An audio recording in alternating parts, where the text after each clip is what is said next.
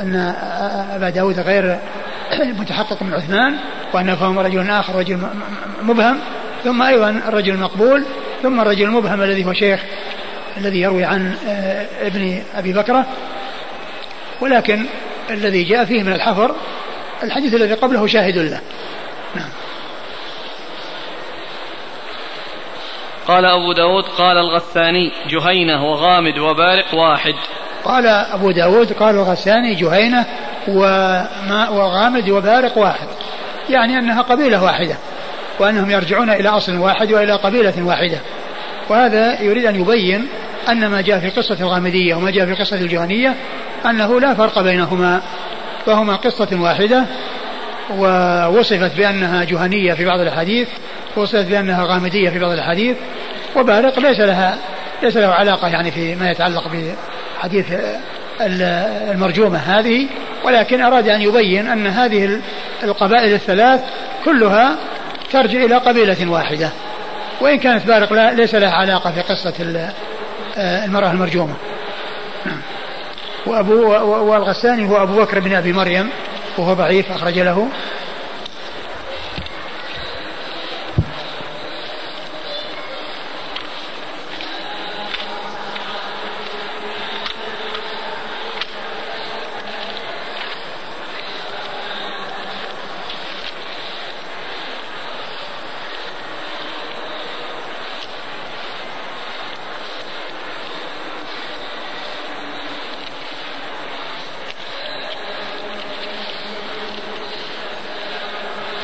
أبو داود والترمذي وابن ماجه هو ضعيف أخرجه أبو داود والترمذي وابن ماجه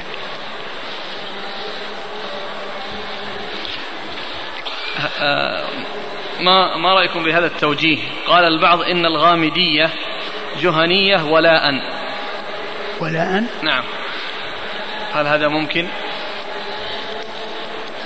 ما ندري لكن الكلام الذي قال أنهم شيء واحد يعني معناه أنه ليس ولاء وإنما هو أصلا ونسبا. وإنما هو أصل ونسب.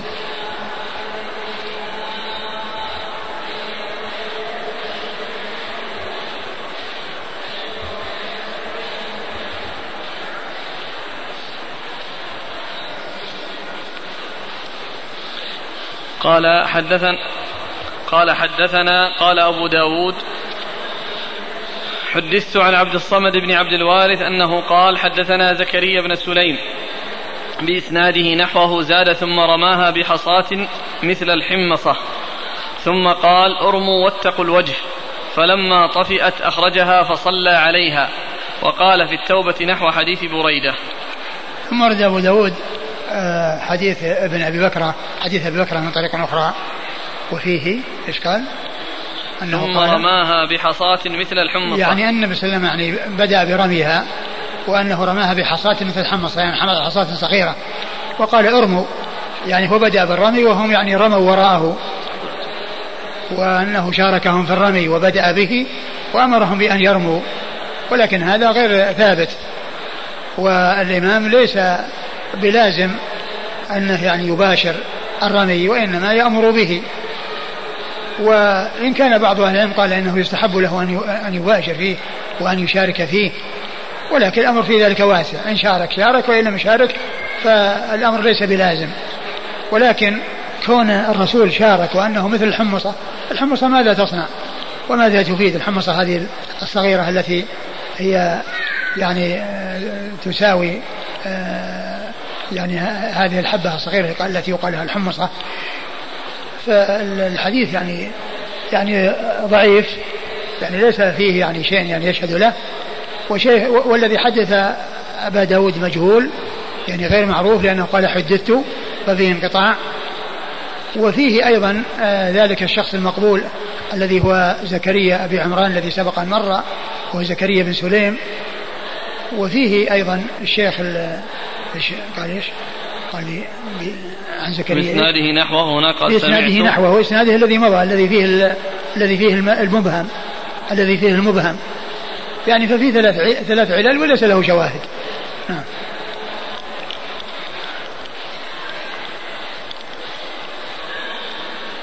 قال قال أبو داود حدثت عن عبد الصمد بن عبد الوارث. عبد الصمد بن عبد الوارث ثقة أخرجه أصحاب كتب الستة.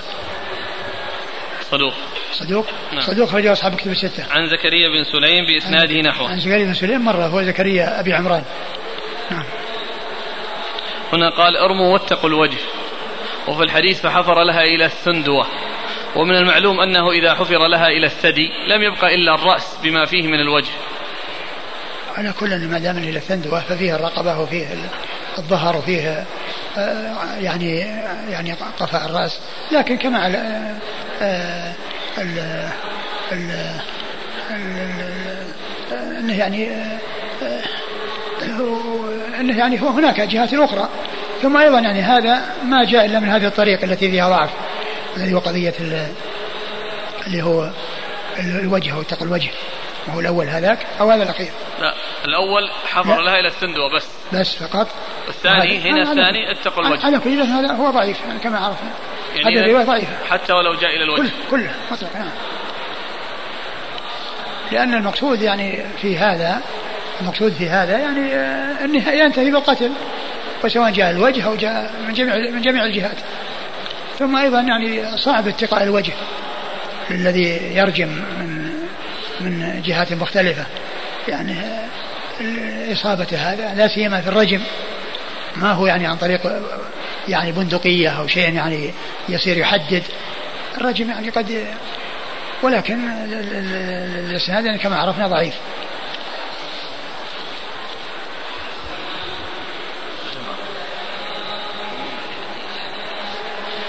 نعم. لا بس ذاك ضرب يعني تأديب. وأما هذا قتل. هذا المقصود منه قتل.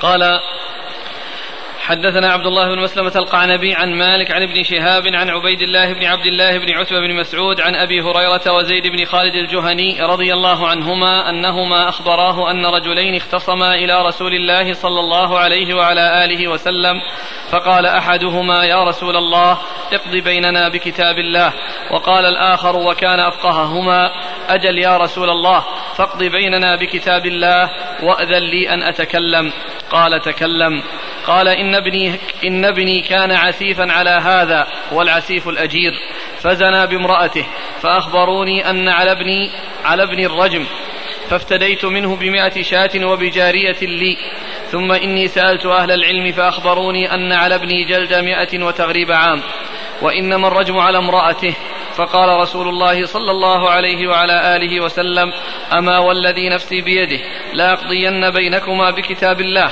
أما غنمك وجاريتك فرد إليك. وجلد وجلد, ابن وجلد ابنه مئة وغربه عاما. وأمر أنيسا الأسلمي رضي الله عنه أن يأتي امرأة الآخر فإن اعترفت رجمها فاعترفت فرجمها. ثم ورد أبو داود حديث أبي هريرة وزيد بن خالد الجهني رضي الله تعالى عنهما. و آه، أنهما قال إن أن رجلين جاء إلى رسول الله صلى الله عليه وسلم فقال أحدهما اقضي بيننا بكتاب الله. اقضي بيننا بكتاب الله. فقال الآخر وهو أفقى منه نعم اقضي بيننا بكتاب الله وأذن لي. فقال لي أن أتكلم فقال تكلم. فقال إن ابني كان عسيفا على هذا يعني كان أجيرا عند هذا الرجل الذي هو خصمه وأنه زنى بامرأته. وأنه أخبر بأن ابنه عليه الرجم. فأراد أن يخلص ابنه فدفع إلى ذلك الرجل الذي هو زوج المرأة مئة من الغنم ووليدة جارية. ثم بعد ذلك سأل أهل العلم وقالوا إنما على ابنك جلد مئة وتقريب عام. إنما إن الذي على ابنك هو جلد مئة وتقريب عام. فقال الرسول صلى الله عليه وسلم لأقضين بينكما بكتاب الله. الوليدة والغنم رد عليك. وجلد ابنه مئة جلدة وغربه عاما. وقال اغدوا يا أنيس وهو رجل من أسلم إلى امرأة هذا فإن اعترفت فارجمها. فاعترفت فرجمها. هذا الحديث فيه إثبات الرجم على من كان محصنا وعلى إثبات الجلد والتغريب الجلد مئة وتغريب عام لمن كان غير محصن. والحديث مشهور بحديث العسير مشهور بحديث العسير لأنه جاء فيه أنه كان عسيفا على هذا. وجاء في بعض الرواة فسر العسيف بأنه الأجير لأن قوله العسيف الأجير هذا تفسير من بعض الرواة بيان لأن العسيف هو الأجير يعني آه، وزنا ومعنى. لأن العسيف هو الأجير هو وزنا ومعنى. أحدهما الذي هو صاحب زوج المرأة قال اقضي بيننا بكتاب الله. اقضي بيننا بكتاب الله. والثاني قال اقضي بيننا بكتاب الله. يعني كما قال صاحبي وأذن لي أن أتكلم. ثم إن القول اقضي بيننا بكتاب الله. الرسول صلى الله عليه وسلم لا يقضي إلا بكتاب الله. فكيف يعني آه، خاطبوا بهذه المخاطبة. والرسول لا يقضي إلا بكتاب الله. قيل إن المقصود من ذلك أنه لا يقضي بينهما بشيء فيه صلح أو فيه يعني شيء رفق فيه رفق بهما جميعا. يكون ذلك عن طريق التراضي بينهما وإنما يريد حكما جازما فاصلا فيما له وما عليه. وعلى هذا فإذا قوله يقضي بيننا بكتاب الله آآ آه، آآ آه، معلوم أن القاضي قد يصلح بين الناس ويتفقان على شيء وإذا حصل ذلك ولم ينتهي إلى حكم فإن ذلك سائغ. لكن لا بد برضا الطرفين لأن الحق لا يعدوهما فإذا اصطلحا واتفقا النتيجة أن كل منهما سيذهب مسرور بسبب الصلح. وأما القضاء فإن واحد منهما يكون مسرور والثاني غير مسرور لأنه قد حكم عليه. فهم أرادوا أن يكون الحكم إنما هو بشيء يفصل المحق صاحب الحق يأخذ حقه والذي ليس عليه ليس محقا لا يكون له شيء. أقضي بيننا بكتاب الله وأذن لي. قال وكان الآخر أفقه منه أفقه منه. وقيل أن من يعني مما يشير إلى فقهه أدبه الذي كونه استأذن في الكلام لأنه قال مثل ما قال صاحبه وأنه وافق صاحبه على ما قال ولكنه طلب أن يؤذن له في الكلام. فالرسول أذن له أن يتكلم فقال الرجل إن ابني كان عسيفا على هذا كان أجيرا عند هذا. فزنى بامرأته. يعني أن الزنا سببه كونه أجيرا عندها عندهم. وهذا يدلنا على على خطورة اختلاط أو وجود الأجانب بين النساء وفي البيوت مثل ما هو منتشر في هذا الزمان من التوسع في استخدام الخدم والخادمات فالخادم أو السائق يكون مع البنات ومع النساء والخادمة تكون مع البنين ومع الرجال في البيت يخلون بها فيترتب على ذلك فساد ويترتب على على ذلك فتن.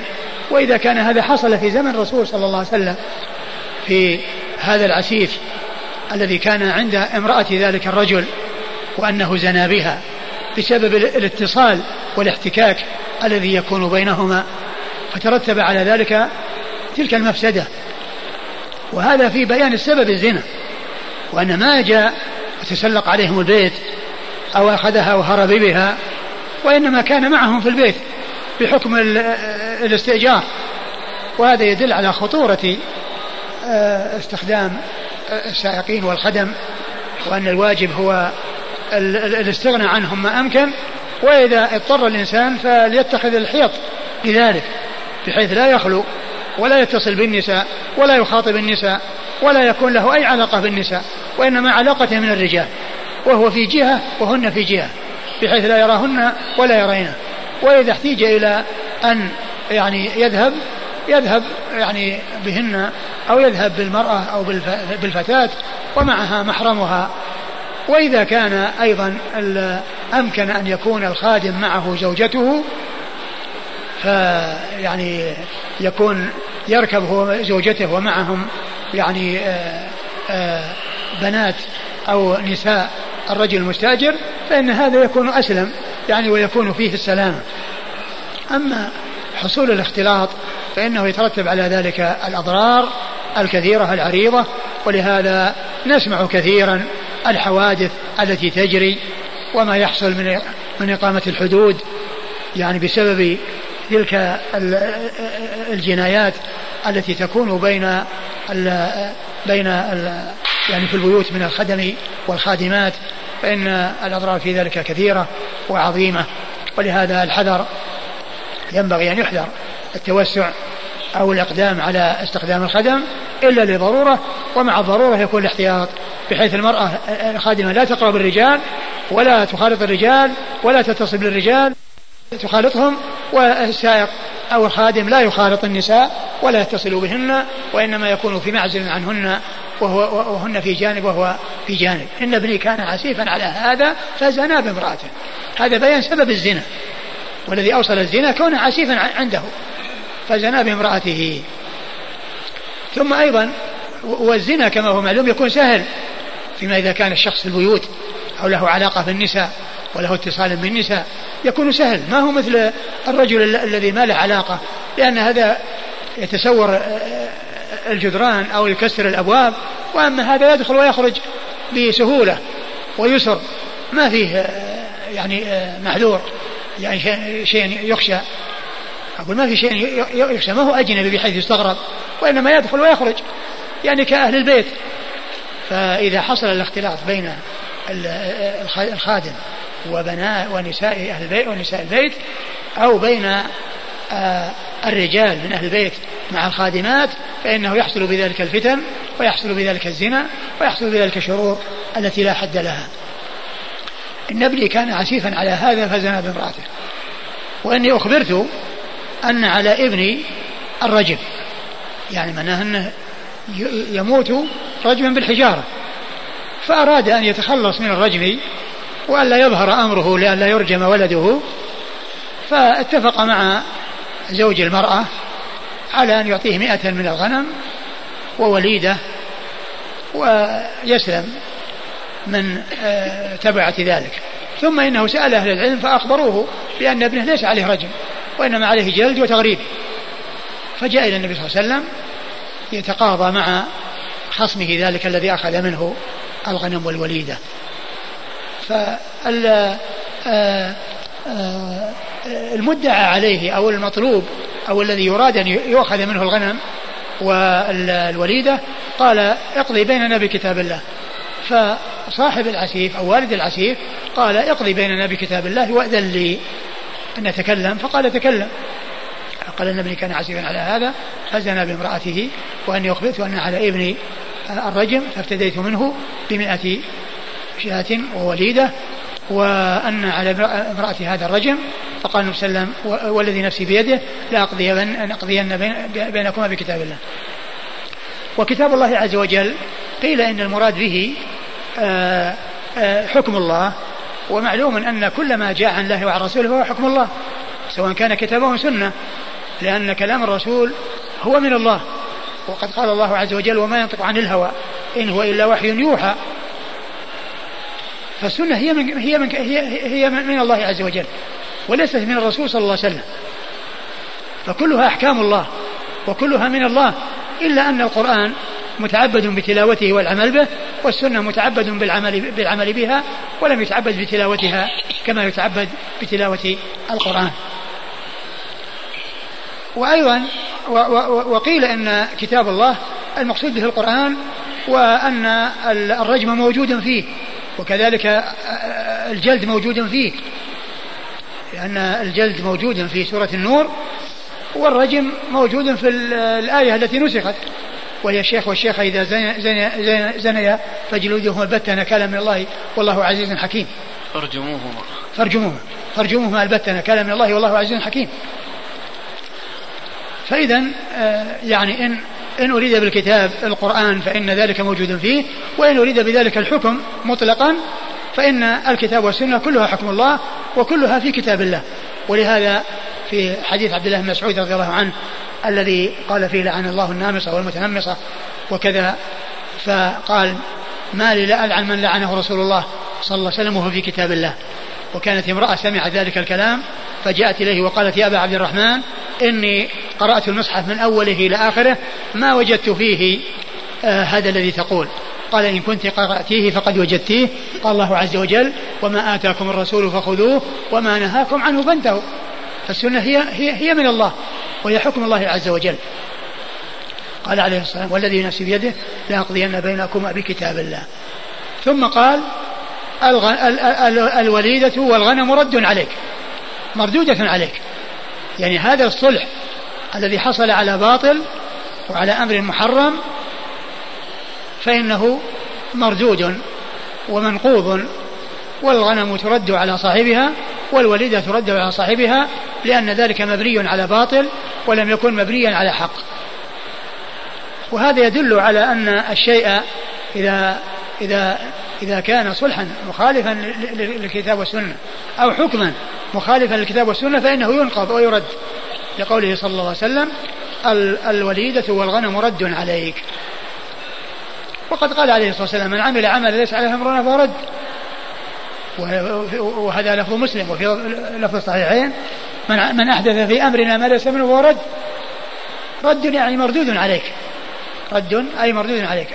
الغنم والوليدة رد عليك. وجلد ابنه مئة جلدة وغربه عاما لأن هذا هو حده وهذا حكمه. الجلد في الكتاب الزاني والزاني فجدوا كل أحد منهما مئة جلدة والتغريب في سنة رسول الله صلى الله عليه وسلم. وأمر أنيس الأسلمي أن يذهب إلى امرأة ذلك الرجل التي ادعي أنه زنى بها قال إن اعترفت فارجمها. وهذا يدلنا على أن اعتراف شخص لا علاقة له بالشخص الآخر إلا أن يعترف. فلو أنكرت لا تؤاخذ ولا يقبل قوله عليها وإنما تؤاخذ باعترافها أو بشهادة أربعة شهود أو باعتراف. هذا هو الذي يكون به آه، الحكم وإقامة الحد واذهب يا أنيس إلى امرأة هذا فإن اعترفت فارجمها. فذهب إليها واعترفت ورجمها. فدل هذا على أن الرجم ثابت في كتاب الله عز وجل فيما نسخ وفي سنة رسول الله عليه الصلاة والسلام في الأحاديث الكثيرة الثابتة عن رسول الله عليه الصلاة والسلام. نعم. قال حدثنا عبد الله بن مسلمة القعنبي عبد الله بن مسلمة القعنبي هو ثقة أخرجه أصحاب كتب الستة إلى ابن ماجه. عن مالك. عن مالك بن أنس إمام دار الهجرة المحدث الفقيه أحد أصحاب المذاهب الأربعة المشهورة من مذاهب أهل السنة وحديثه أخرجه أصحاب كتب الستة. عن ابن شهاب عن ابن شهاب هو محمد بن مسلم بن عبد الله بن شهاب الزهري ثقة فقيه أخرجه أصحاب كتب الستة. عن أبي عن عبيد الله بن عبد الله بن عتبة عن عبيد الله بن عبد الله بن عتبة بن مسعود الثقفي وهو ثقه أحد فقهاء المدينة السبعة في عصر التابعين وحديثه أخرجه أصحاب كتب الستة. عن أبي هريرة عن أبي هريرة عبد الرحمن بن صخر الدوسي رضي الله عنه. أبو هريرة عبد الرحمن بن صخر الدوسي رضي الله عنه صاحب رسول الله صلى الله عليه وسلم وهو أكثر الصحابة حديثا على الإطلاق. وزيد بن خالد الجهني رضي الله عنه صاحب رسول الله صلى الله عليه وسلم أخرج حديثه أصحاب الكتب الستة. انتهى الباب. نعم. والله تعالى أعلم وصلى الله وسلم وبارك على عبده ورسوله نبينا محمد وعلى آله وأصحابه أجمعين. وكأن أبا داود رحمه الله أورد في هذا الباب آه، حديث العسيف لأن فيه رجم المرأة. فكأنه لما ذكر ترجم للجهنية يعني أورد ما يتعلق ب بعد ذلك ما يتعلق بامرأة. كما أنه في فيما يتعلق ماعز ذكر قصة الرجال الذين أقيم عليهم حد فذكر في باب ما يتعلق بمالك معز بن مالك يعني الرجال وذكر فيما يتعلق بالمرأة الجهنية آه، قصة المرأة الأخرى التي آه، هي صاحبة العسيف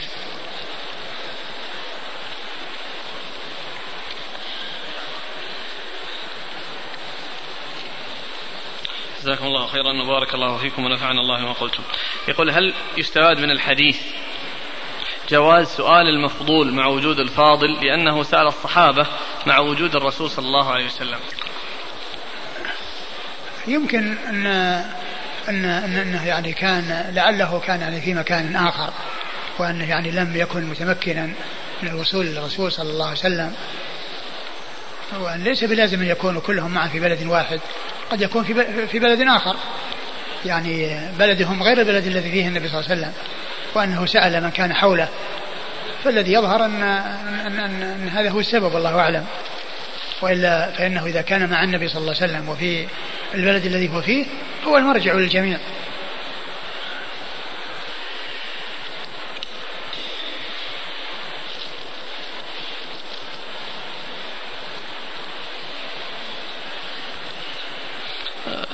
يقول الخطابي وفيه إثبات الإجارة والحديث فيها قليل وقد أبطلها قوم لأنهم زعموا ليست بعين مرئية ولا صفة معلومة؟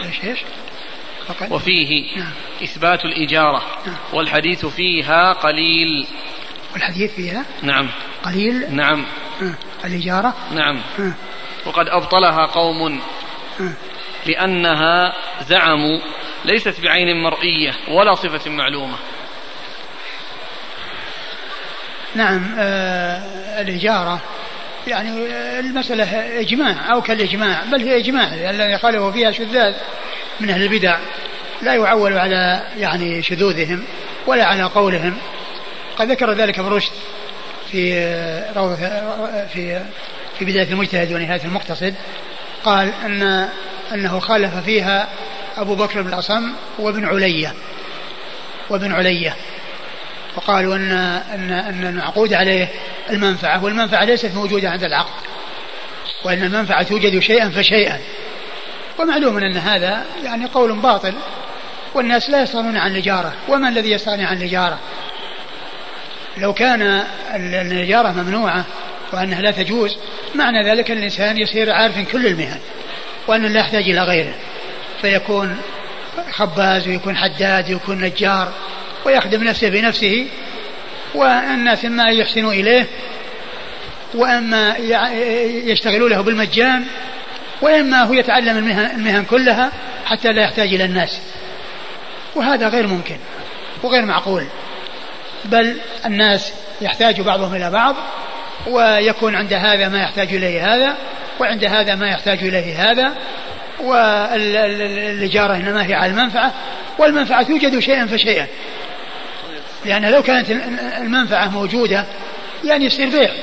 لأن العين التي آه، البيع يكون على العيان وتسليم العيان وأما الإجارة فإنما تسلم العين للاستفادة منها وبعد انتهاء الأجل ترجع إلى إلى صاحبها.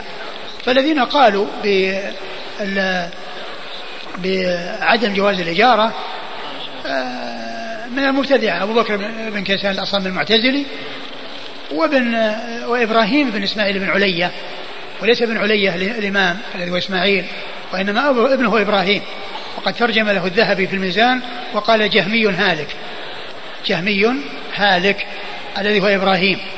ولهذا عندما يأتي في مسائل الفقه في الأمور الشاذة والتي فيها شذوذ ابن علية المقصود به إبراهيم. الذي هو ابن إسماعيل. أبوه إسماعيل إمام. محدث. مشهور. كثيرا ما يأتي ذكره في الأسانيد.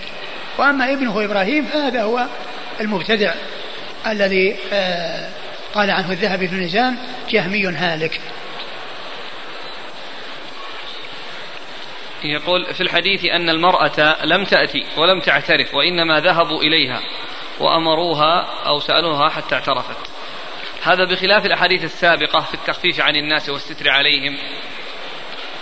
بس لما كان انه ظهر يعني هذا الأمر وانتشر وأن هذا يعني آه، اعترف بأنه زنى والأمر يعني متوجه إليها فهي إما أن تكون يعني متهمة أو بريئة. فإن كانت متهمة فإنه يقام عليه حد حد القذف إذا لم يثبت ذلك. لأنه لو اعترف أن فلان زنى بامراه وهي منكرة ولم يكن هناك شهود يقام عليه حد حد القذف. يقام عليه حد القذف وحد الزنا. يقام عليه حد القذف وحد الزنا. فلما كان الأمر يتعلق بأمر أنيط بها والحد أقيم عليه وهي معروفة آه، أرسل النبي صلى الله عليه وسلم إليها لتسأل إما إن كانت آه، آه، تخبر بالذي حصل وهو قذفها فإن كانت بريئة تطالب بحكم حد القذف وإن كانت ليست بريئة واعترفت فإنه يقام عليها الحد كما أقيم على الذي زنى بها. المرأة التي زنت الانتظار إلى أن تضع حملها هل هذا مطلق؟ أم مقيد بما إذا كان الحمل ظاهرا وقد قربت الولادة؟ والله الذي يبدو أنه مطلق. لأنه ما قال يعني ما جاء شيء يدل على أن الحمل كبير وأنه صغير وإنما أخبرت بأنها حامل وأنها حبلى من الزنا. والحبل يعني كما هو معلوم يكون بوجوده وبحصوله. يعني ولو كان في أول الأمر يقال إنه حبل. هل تؤخر إقامة الحدود على المرأة الحامل غير الرجم مثل الجلد أو قطع اليد؟ نعم. لأنه قد يؤثر على الجنين. نعم. يعني الشيء الذي فيه تأثير نعم يؤخر. لئلا تحصل الجناية على على شخص آخر. يقول الآن لدينا بعض القبائل لا تقوم بحد الجلد أو الرجم ولكن يطالبون الزاني أو وليه بمبلغ من المال فيكون كالردع عن قيامه بهذه الفاحشة. هذا هو نفس الذي قال في الرسول الغنم والوليدة رد عليك.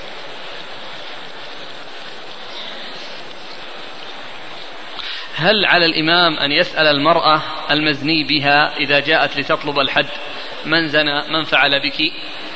نعم سبق أن مر بنا الحديث في هذا. أقول سبق أن مر بنا الحديث في هذا. إيش الحديث الذي مر في هذا؟ في باب في باب شو اسمه؟ الماعز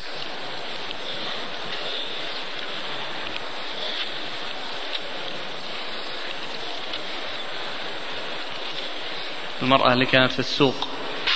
نعم. المرأة اللي كانت في السوق. أيوة نعم. قال من أبو هذا معك؟ نعم. فقام فقام شاب حذوها فقال أنا. لا غير هذا. غير هذا. حديث آخر. على كل يعني ال ال إذا أنيت يعني هو هو ورد يعني في حديث تقدم من من الذي حصل. لأن هذاك هو الذي اعترف وهو الذي أظهر نفسه. ما قيل أنه آه، فلان أو فلانة. مر بنا حديث. هل ما يؤخذ في الجمارك يعتبر من المكس؟ نعم الجمارك هي من المكس. وهل يمكن التحايل على ذلك لئلا يؤدي هذه الضرائب؟ الإنسان لا يعرض نفسه لأنه لو تحايل يعني يعرض نفسه للإهانة وإذا دفع شيء وهو مظلوم فهو إذا ما حصل في الدنيا يحصل في الآخرة.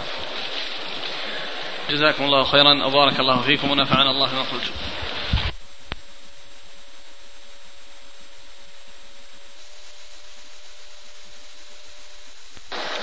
بسم الله الرحمن الرحيم. الحمد لله رب العالمين. والصلاة والسلام على عبد الله ورسوله نبينا محمد وعلى آله وصحبه أجمعين. أما بعد قال الإمام أبو داود السجستاني يرحمه الله تعالى باب في رجم اليهوديين. قال حدثنا عبد الله بن مسلمة قال قرأت على مالك بن أنس عن نافع عن ابن عمر رضي الله عنهما أنه قال إن اليهود جاءوا إلى النبي صلى الله عليه وعلى آله وسلم فذكروا له أن رجلا منهم وامرأة زنيا. فقال لهم رسول الله صلى الله عليه وعلى آله وسلم ما تجدون في التوراة في شأن الزنا؟ فقالوا نفضح نفضحهم ويجلدون. فقال عبد الله بن سلام رضي الله عنه كذبتم. إن فيها الرجم. فأتوا بالتوراة. فأتوا بالتوراة فنشروها فجعل أحدهم يده على آية الرجم. ثم جعل يقرأ ما قبلها وما بعدها. فقال له عبد الله بن سلام ارفع يدك. فرفعها فإذا فيها آية الرجم. فقالوا صدق يا محمد فيها آية الرجم. فأمر بهما رسول الله صلى الله عليه وعلى آله وسلم فرجما. قال عبد الله بن عمر رضي الله عنهما فرأيت الرجل يحني على المرأة يقيها الحجارة. بسم الله الرحمن الرحيم. الحمد لله رب العالمين وصلى الله وسلم وبارك على عبده ورسوله نبينا محمد وعلى آله وأصحابه أجمعين أما بعد. فيقول الإمام أبو داود السجستاني رحمه الله تعالى باب في رجم اليهوديين. اليهوديين هنا للعهد الذهني. يعني اليهوديين المعهودان المعهودين في الأذهان وهما اللذان حصل لهما الرجم وجاءت بذلك الأحاديث الثابتة عن رسول الله صلى الله عليه وسلم. فأل في ذلك للعهد الذهني. وقد ورد أبو داود حديث عبد الله بن عمر رضي الله تعالى عنهما أن اليهود جاءوا إلى النبي صلى الله, صلى الله عليه وسلم وأخبراه أن رجلا منهم وامرأة زنيا فالرسول صلى الله وكانوا يريدون آه أن يعني آه يعني يحكم بهم ويريدون أن يحصلوا على حكم خفيف دون ذلك الذي في كتابهم الذي هو الرجم. الرسول صلى الله عليه وسلم سألهم ما تجدون في التوراة؟ يعني التوراة ما هو الحكم الذي جاء في التوراة في حق من زنى وكان محصنا؟ فقالوا إنهم يجلدونهم ويفضحون. يعني يفضح يجلدونهم أي الجلد والفضيحة. والفضيحة كونهم آه، يطاف بهم على حمر بحيث يعني يركب الحمار ويجعل آه، وجهه مما يلي ظهر الحمار ويسود وجهه ويعلنون ذلك فيكون فضيحة. قالوا نجلدهم ويفضحون.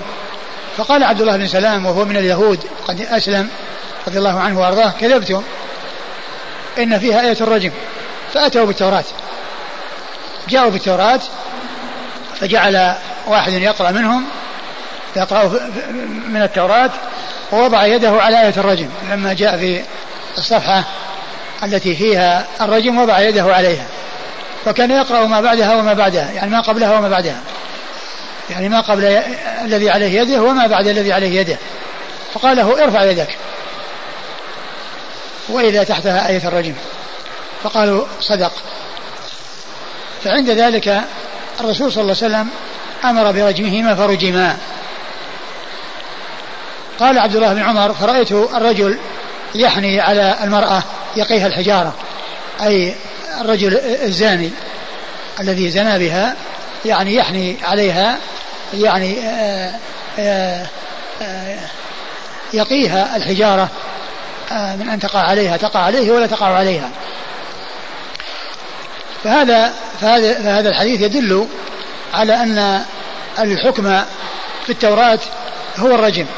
كما أن الحكم الذي جاء في السنة وجاء في هذه الشريعة هو الرجم في حق من كان محصنا. فالتوراة فيها آه ذلك الحكم والقرآن أو فيه ذلك الحكم في, في, في الآية المنسوخة وفي السنة في الأحاديث الكثيرة الثابتة عن رسول الله صلى الله عليه وسلم في أن حد الزاني المحصن هو الرجم. وفيه دليل على أن اليهود إذا تحاكموا إلى المسلمين فإنهم يحكمون لهم أو يحكمون فيهم بحكم الله عز وجل. ومعلوم أن الرسول صلى الله عليه وسلم آه آه إنما حكم بهذه الشريعة ولم يحكم بالتوراة ولكن حكم التوراة مطابق لحكم الشريعة. والرسول صلى الله عليه وسلم أراد أن يبين ما هم عليه من آه، إخفاء الحق وإظهار الباطل وأنهم آه، يغيرون ويبدلون. وكان ذلك الحكم الذي هو الرجم موجودا في التوراة لم يحصل فيه التغيير والتبديل ولكنهم جحدوه وأنكروه وقالوا إنه لا يوجد مع أنه موجود. لا يوجد ذلك الحكم مع أنه موجود ثم بعد ذلك تبين وجوده وتبين كذبهم وأنهم يحرفون الكلم وأنهم يبدلون شرع الله وأنهم يأتون بأحكام من عند أنفسهم ويتركون ما أنزل الله عز وجل آه، ما أنزل الله عز وجل عليهم في كتابهم الذي هو التوراة المنزلة على موسى عليه الصلاة والسلام. أقرأ الحديث. عن ابن عمر رضي الله عنهما أنه قال إن اليهود جاءوا إلى النبي صلى الله عليه وآله وسلم فذكروا له أن رجلا منهم وامرأة زنيا. فقال لهم رسول الله صلى الله عليه وعلى آله وسلم ما تجدون في التوراة في شأن الزنا؟ قالوا نفضحهم ويجلدون. فقال عبد الله بن سلام رضي الله عنه كذبتم إن فيها الرجم. فأتوا بالتوراة فنشروها فجعل أحدهم يده على آية الرجم ثم جعل يقرأ ما قبلها وما بعدها. فقال له عبد الله بن سلام ارفع يدك. فرفعها فإذا فيها آية الرجم فقالوا صدق يا محمد فيها آية الرجم. فأمر بهما رسول الله صلى الله عليه وآله وسلم فرجما. قال عبد الله بن عمر فرأيت الرجل يحني على المرأة يقيها الحجارة. وهنا مسألة وهي أن شرع من قبلنا هل هو شرع لنا. هذه المسألة فيها تفصيل. آه، ما كان في آه، شرع من قبلنا. إذا جاء في شرعنا ما يدل على أنه شرع لنا فهو شرع لنا بشرعنا من أجل أن شرعنا جاء به. وليس من أجل أنه موجود في التوراة أو في الإنجيل ولكن من أجل أن شرعنا جاء به فيكون ذلك الحكم الذي في شرع من قبلنا هو أيضا موجود في شرعنا فهو لنا بحكم شرعنا. كما في الرجم فإنه في شرع من قبلنا وهو في شرعنا. وكذلك القصاص كتبنا عليهم فيها أن النفس بالنفس والعين بالعين والأنف بالأنف والأذن بالأذن والسن بالسن والجروح قصاص. هذا موجود في شرع من قبلنا وقد جاء في شرعنا أنه لنا. فإذا ما كان في شرع من قبلنا إن جاء في شرعنا ما يدل على أنه شرع لنا فهو شرع لنا. وإن جاء في شرعنا ما يدل على أنه لهم وليس لنا قد جاء في شرعنا ما يدل على أنه ليس لنا فإنه لا يكون لنا. وإن كان سكت عن ذلك لم يأتي في شرعنا ما يدل على أنه لنا ولا على ما يدل أنه ليس لنا فهذه فيها خلاف بين أهل العلم. منهم من قال بأنه يكون لنا لأنه ما ذكر في شرعنا إلا لنعتبر به ولنأخذ به ونستفيد منه. ومنهم من قال إنه لا يكون شرعا لنا. ما دام أنه ما جاء التنصيص على أنه لنا ما جاء على أنه لم يأتي التنصيص على أنه لنا إذا لا يكون لنا. فإذا المسألة فيها تفصيل. آه، أمران متفق عليهما والثالث فيه الخلاف والمتفق عليه ما جاء في شرعنا أنه لنا هو لنا وما جاء في شرعنا أنه ليس لنا فهو ليس لنا وما جاء ما سكت عنه في شرعنا أنه لنا أو ليس لنا ففيه الخلاف. وجمهور أهل العلم على أنه لنا. وبعضهم قال إنه ليس لنا يعني حيث يذكر في شرعنا ولم يأتي في شرعنا ما يدل على أنه لنا أو أنه ليس لنا. نعم.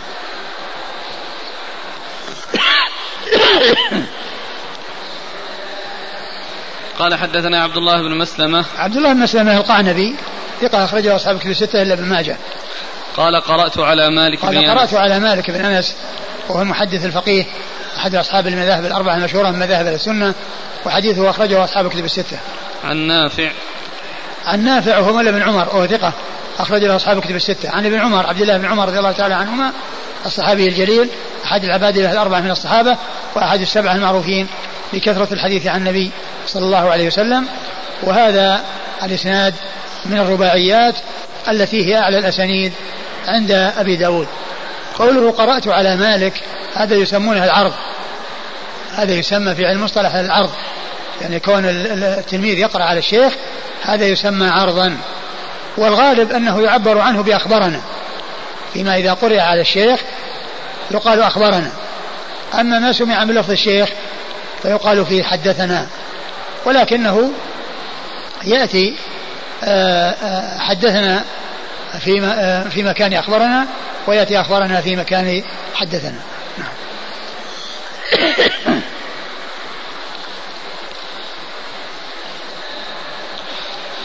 قال حدثنا مسدد قال حدثنا عبد الواحد بن زياد عن الأعمش عن عبد الله بن مرة عن البراء بن عازب رضي الله عنهما قال مروا على رسول الله صلى الله عليه وآله وسلم بيهودي قد حمم وجهه وهو يطاف به فناشدهم ما حد الزنا في كتابهم. قال فأحالوه على رجل منهم فنشده النبي صلى الله عليه وآله وسلم. ما حد الزنا في كتابكم؟ فقال الرجم. ولكن ظهر الزنا في أشرافنا فكرهنا أن يترك الشريف ويقام على من دونه. فوضعنا هذا عنا. فأمر به رسول الله صلى الله عليه وآله وسلم فرجم ثم قال اللهم إني أول من أحيا ما أماتوا من كتابك. ثم ورد أبو داود حديث براء بن عازب رضي الله تعالى عنهما أنهم مروا على النبي صلى الله عليه وسلم اليهود برجل يطاف به قد حمم يعني أنه على حمار وقد حمم يعني آه، سود وجهه بالفحم يعني سود وجهه وهذا آه، يعني يعتبرونه فضيحة ويعتبرونه خزي وأن هذه العقوبة قد مر في حديث ابن عمر أنهم قالوا نفضحهم ويجلدون نفضحهم ويجلدون. وهذا من فضيحتهم. هذا كونه يركب على حمار ويكون وجهه إلى مؤخر الحمار ويسود وجهه بالفحم آه يعني هذا هو الفضح عندهم أو الفضيحة عندهم وهذه العقوبة التي آه التي أتوا بها. فالرسول صلى الله عليه وسلم آه سأل سألهم عن آه عن يعني آه سأل إيش؟ فناشدهم ما حد الزنا في كتابهم. فناشدهم ما حد الزنا في الزنا في كتابهم يعني في التوراة. يعني الكتاب هو التوراة الذي هو المنزل على موسى عليه الصلاة والسلام. ما حد الزنا في كتابهم. فقالوا الرجم. ذكروا أنه الرجم. ولكنهم كان الزنا ظهر في أشرافهم فتركوا إقامة الحد عليه ثم رأوا أنه يسوى بين الشريف والوضيع وذلك بأن آه، آه، يتفقوا على طريقة وهي أنه يفضح ويجلد ويركب على حمار يكون وجهه مما يلي مؤخر الحمار. فهذا الشيء الذي تواطؤوا عليه وغيروا به حكم الله. والسبب في ذلك كما جاء في هذا الحديث أن الزنا وقع في أشرافهم وأن الحد لم يقم على الأشراف. فرأوا أن الحكم يغير ويبدل من الرجم إلى الفضيحة والجلد وبالكيفية التي جاءت في بعض هذه الأحاديث عن رسول الله صلى الله عليه وسلم. نعم. قال قالوا فوضعنا هذا عنا فأمر به رسول الله صلى الله عليه وسلم. فوضعنا هذا عنا الذي هو الرجم. يعني وضعوه عن الشريف والوضيع. يعني معناه أنه لا يؤتى به لأنهم ما دام أنهم سيتركون في حق الشريف فإذا أرادوا أن يتركوه في حق الوضيع. وفي حق غير الشريف فيسوى بين الناس. نعم. فأمر الإنسان به فرجم الذي هو حكم الله عز وجل الذي جاء في شريعة نبينا محمد عليه الصلاة والسلام وهو أيضا موجود في شريعة موسى كما هو موجود في التوراة. ثم قال اللهم إني أول من أحيا ما أمات من كتابك. ثم قال اللهم إني أول ما أحيا أول من أحيا ما أمات من كتابك. لأن كتابه مقصود به التوراة الذي كان فيه الرجم وهم يعني أماتوه بمعنى أنهم تركوه واستبدلوه أو, أو, أو, أو بدلوه وأتوا بدله بذلك الذي سموه فضيحة وجلدا. قال حدثنا مسدد. مسدد ابن مسرهد البصري ثقة أخرجه البخاري وأبو داود والترمذي والنسائي.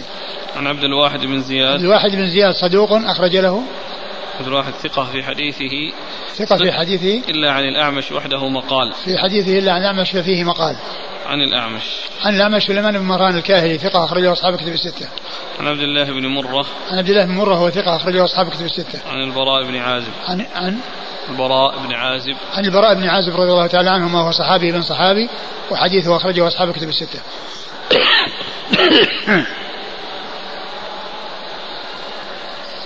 هنا ليس في أنهم هم الذين تحاكموا إلى النبي صلى الله عليه وسلم ومع ذلك أقام عليهم حكم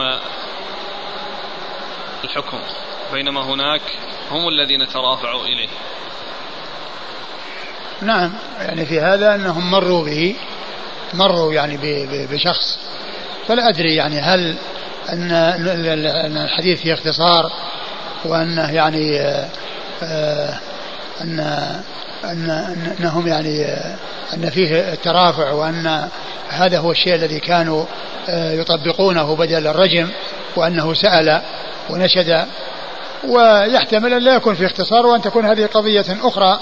يعني ليس فيها تحاكم وإنما لكونهم يعني موجودين يعني يعني في المدينة وعنده فيعني وهم خاضعون لحكم الإسلام فإنها تطبق يطبق عليهم حكم الإسلام كما يطبق على غيرهم. الحد عندهم إن كان بكرا فهو الجلد وإن كان محصن فهو الرجم نعم. هو هو هو, هو هذا. نعم يقول السائل ما معنى المناشدة؟ المناشدة السؤال بإلحاح. السؤال بإلحاح. يعني كونه يلح في السؤال ويعني يشدد في السؤال ويهتم فيه ويريد أن يحصل الجواب. نعم.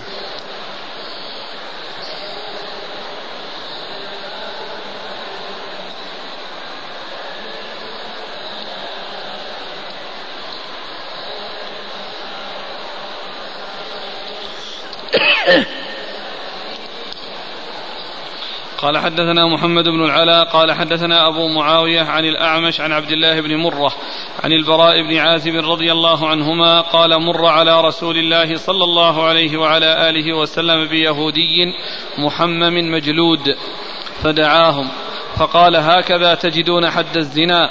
فقالوا نعم. فدعا رجلا من علمائهم قال له نشدتك بالله الذي أنزل التوراة على موسى. أهكذا تجدون حد الزنا في كتابكم. فقال اللهم لا ولولا أنك نشدتني بهذا لم أخبرك. نجد حد الزنا في كتابنا الرجم ولكنه كثر في أشرافنا. فكنا إذا أخذنا الرجل الشريف تركناه وإذا أخذنا الرجل الضعيف أقمنا عليه الحد. فقلنا تعالوا فنجتمع على شيء نقيمه على الشريف والوضيع فاجتمعنا على التحميم والجلد وتركنا الرجم. فقال رسول الله صلى الله عليه وعلى آله وسلم اللهم إني أول من أحيا أمرك إذ أماتوه. فأمر به فرجم. فأنزل الله عز وجل يا أيها الرسول لا يحزنك الذين يسارعون في الكفر إلى قوله يقولون إن أوتيتم هذا فخذوه وإن لم تؤتوه فاحذروا. إلى قوله ومن لم يحكم بما أنزل الله فأولئك هم الكافرون. في اليهود إلى قوله ومن لم يحكم بما أنزل الله فأولئك هم الظالمون في اليهود. إلى قوله ومن لم يحكم بما أنزل الله فأولئك هم الفاسقون قال هي في الكفار هي في الكفار كلها. يعني هذه الآية. ثم ورد أبو داود حديث البراء بن عازم من طريق أخرى وهو مثل الذي قبله إلا أن فيه زياده يعني فيه زياده يعني على ذلك. وفيه أن وفيه ان أنه نزلت الآية وهو يدل على أنهم تحاكموا وعلى أن فيه تحاكم. وذلك لأن في الآية آآ آآ في قوله في آخر الآية وشو اللي قال أيوه يقولون إن أوتيتم هذا فخذوه وإن لم تؤتوه فاحذروا. يعني يعني إن أوتوا الشيء الذي يناسبهم الذي هو التخفيف أخذوا به. وإن لم يأتوه فإنهم لا يأخذون بالرجم الذي هو موجود عندهم. وهذا يدل على على حصول التحاكم في هذه القضية وفي هذه القصة وأن فيه أن أن فيه تحاكم. ولكنهم يريدون شيئا يناسب أهواءهم وأغراضهم ويناسب الشيء الذي وضعوه لأنفسهم وجعلوه بديلا عن حكم الله الذي أنزله الله تعالى على موسى يعني يقولون إن, إن, إن جاء شيء غير الرجم خذوه الذي هو كون مثل هذا الذي وضعوه لأنفسهم الجلد والتحميم. وإن لم يؤتوه فإنهم يحذرون ان ان ان, أن يقعوا أو يعني يحصل لهم تلك العقوبة التي هي موجودة عندهم والتي هم فروا منها. وفيه أيضا بيان أنهم كانوا في أول الأمر تركوا إقامة الرجم على الأشراف وأنهم يقيمونه على غيرهم. وبعد ذلك رأوا أنهم يتركون ذلك الحكم ويستبدلوه بحكم من تلقاء أنفسهم فاجتمع علماؤهم واتفقوا على هذا الحكم الذي هو كونهم يجلدون ويحممون والتحميم هو كونهم تسود وجوههم بالفحم. وقوله وما جاء في هذا الحديث يبين معنى ما جاء في حديث الرسول صلى الله عليه وسلم الذي سبق أن مر والذي فيه قال لو أن ما أهلك من كان قبلكم أنهم كانوا إذا سرق فيهم الشريف تركوه وإذا سرق فيهم الضعيف أقاموا عليه الحد. فإن هذا الذي ذكروه في هذا الحديث أنهم كانوا يتركون إقامة الحد على الشريف ويقيمونه أي الرجم على الوضيع. ثم بعد ذلك رأوا أن يبدلوه بحكم يطبقونه على كل أحد وهو غير الرجم نعم. أقرأ المتن مر على رسول الله صلى الله عليه وآله وسلم بيهودي محمم مجلود فدعاهم فقال يعني معناه أنه قد حصل له الجلد والتحميم ويطاف به أي على حمار رأسه آه، وجهه مما يلي مؤخر الحمار. على خلاف المعتاد الذي اعتاده الناس من أن الراكب يكون وجهه إلى وجه المركوب. هذا يكون وجهه إلى مؤخر المركوب. يعني معناه علامة على الفضيحة والخزي. فدعاهم فقال هكذا تجدون حد الزاني؟ فقالوا نعم. فدعا رجلا من علمائهم فقالوا نعم يعني وهم كاذبون. قالوا نعم وهم كاذبون. نعم. فدعا. فدعا رجلا من علمائهم قال له نشدتك بالله الذي أنزل التوراة على موسى. أهكذا تجدون حد الزاني في كتابكم؟ فقال اللهم لا ولولا أنك نشدتني بهذا لم أخبرك. نجد حد الزاني في كتابنا الرجم. ولكنه كثر في أشرافنا فكنا إذا أخذنا الرجل الشريف تركناه وإذا أخذنا الرجل الضعيف أقمنا عليه الحد. فقلنا تعالوا نجتمع على شيء نقيمه على الشريف والوضيع فاجتمعنا على التحميم والجلد وتركنا الرجم. فقال رسول الله صلى الله عليه وعلى آله وسلم اللهم إني أول من أحيا أمرك إذ أماتوه فأمر به فرجم. فأنزل الله عز وجل يا أيها الرسول لا يحزنك الذين يسارعون في الكفر إلى قوله يقولون إن أوتيتم هذا فخذوه وإن لم تؤتوه فاحذروا. وهذا هو يعني هذا هو المقصود من إيراد الآية يعني أنهم يعني يتحاكمون من أجل أن يحصلوا شيئا على يناسبهم. وإن لم يحصلوا فإنهم يبقون على ما هم عليه. وإن لم يحصلوا فإنهم يبقون على ما هم عليه. نعم. وهذا كما قلت يدل على أن القضية فيها تحاكم وأنهم جاءوا متحاكمين وأنهم يريدون إن جاء شيء يناسبهم أخذوا به وإن لم يأتي شيء يناسبهم فإنهم لا يأخذون به نعم. إلى قوله ومن لم يحكم بما أنزل الله فأولئك هم الكافرون في اليهود إلى قوله ومن لم يحكم بما أنزل الله فأولئك هم الظالمون في اليهود. إلى قوله ومن لم يحكم بما أنزل الله فأولئك هم الفاسقون. هي في الكفار كلها يعني هذه الآية. ثم ذكر الآيات التي نزلت في الحكم بغير ما أنزل الله. والآية الأولى فيها ومن لم يحكم ما أنزل الله فأولئك هم الكافرون. والآية الثانية ختامها ومن لم يحكم ما أنزل الله فأولئك هم الظالمون. والآية الثالثة ختامها ومن لم يحكم ما أنزل الله فأولئك هم الفاسقون. ومعلوم أن الكفر والظلم والفسق كل منهما يكون أكبر ويكون أصغر. يعني يكون كفرا دون كفر وظلما دون ظلم وفسقا دون فسق. فالفسق يطلق على يطلق على الكفر وعلى ما دون الكفر والظلم يطلق على الكفر وعلى ما دون الكفر والكفر يطلق على الكفر المخرج من الملة والكفر الذي هو والكفر الذي هو دون كفر. وقال إن الآية الأولى آه، التي هم يحكم أنزل الله فاولئك هم الكافرون فإنها في اليهود والثانية آه، التي هي الظالمون في اليهود والثالثة التي هم يحكم أنزل الله فاولئك هم الفاسقون هذه في الكفار جميعا. وبعض أهل العلم يقول ان ان ان, أن, أن الآيات كلها يعني في الكفار جميعا وإن كان أصلها وأنها جاءت يعني في يعني في حق اليهود إلا أن الحكم عام للجميع أن الحكم عام للجميع وليس خاصا باليهود والنصارى وإنما هو للعموم. نعم.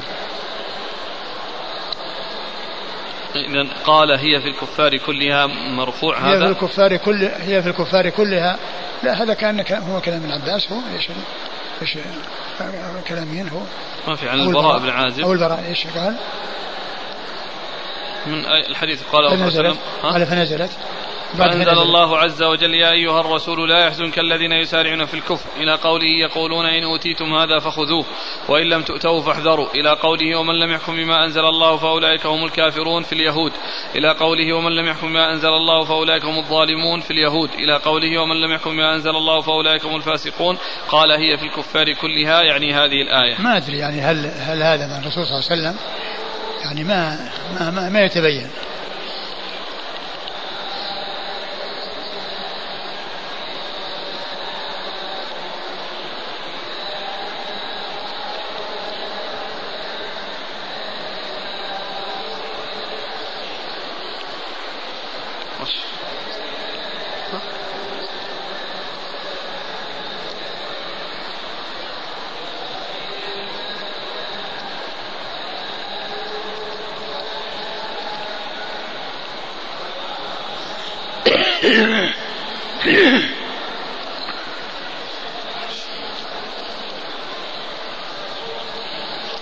قال حدثنا محمد بن العلاء.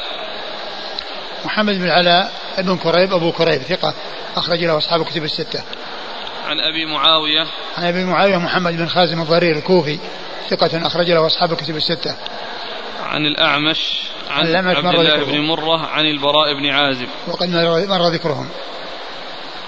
هنا لما سأل هذا العالم قال نشدتك بالله الذي أنزل التوراة على موسى. أهكذا تجدون حد الزاني في كتابكم؟ فقال اللهم لا ولولا أنك نشدتني بهذا لم أخبرك. نجد حد الزاني في كتابنا الرجم. ولكنه كثر في أشرافنا فكنا إذا أخذنا. يعني ما فصل. هكذا تجدون حد الزاني دون تفريق بين المحصن والبكر. نعم هنا ما فيه لكن يعني اظن ما أدري في في عون المعبود في شيء من هذا. نعم؟ في العون. شوف إيش قال في العون. حديث.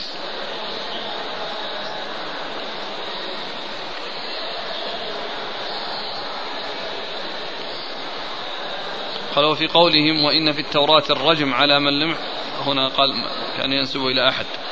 أحمد؟ ينسبه إلى أحد يقول وفي قولهم وإن في التوراة الرجم على من لم يحصن نظر. لما وقع بيان ما في التوراة من آية الرجم وفي رواية أبي هريرة ولفظه المحصن والمحصنة إذا زنيا فقامت عليهما البينة رجما وإن كانت المرأة حبلى تربص بها حتى تضع ما في بطنها. رواه الطبراني وغيره. كذا في إرشاد الساري والفتح. يعني هذا فين؟ عند عندهم؟ هذا اللي هو المحصن وقالوا الحديث دليل على أن الإسلام ليس شرطا في الإحصان وإلا لم يرجم اليهوديين وإليه ذهب الشافعي وأحمد وقال المالكية ومعظم الحنفية شرط الإحصان الإسلام وأجابوا عن هذا الحديث بأنه صلى الله عليه وسلم إنما رجمهما بحكم التوراة وليس هو من حكم الإسلام في شيء وإنما هو من باب تنفيذ الحكم عليهم بما في كتابهم فإن في التوراة الرجم على المحصن وغير المحصن. محصن وغير محصن؟ إيه. وأجيب. بأنه كيف يحكم عليهم بما لم يكن في شرعه مع قوله تعالى وأن احكم بينهم بما أنزل الله. وفي قولهم وإن في التوراة الرجم على من لم يحصن نظر لما وقع بيان ما في التوراة من آية الرجم في رواية أبي هريرة ولفظه. المحصن والمحصنة إذا زنيا فقامت عليهما البينة رجما وإن كانت المرأة حبلى تربص بها حتى تضع ما في بطنها. رواه الطبراني وغيره كذا في إرشاد السار والفتح.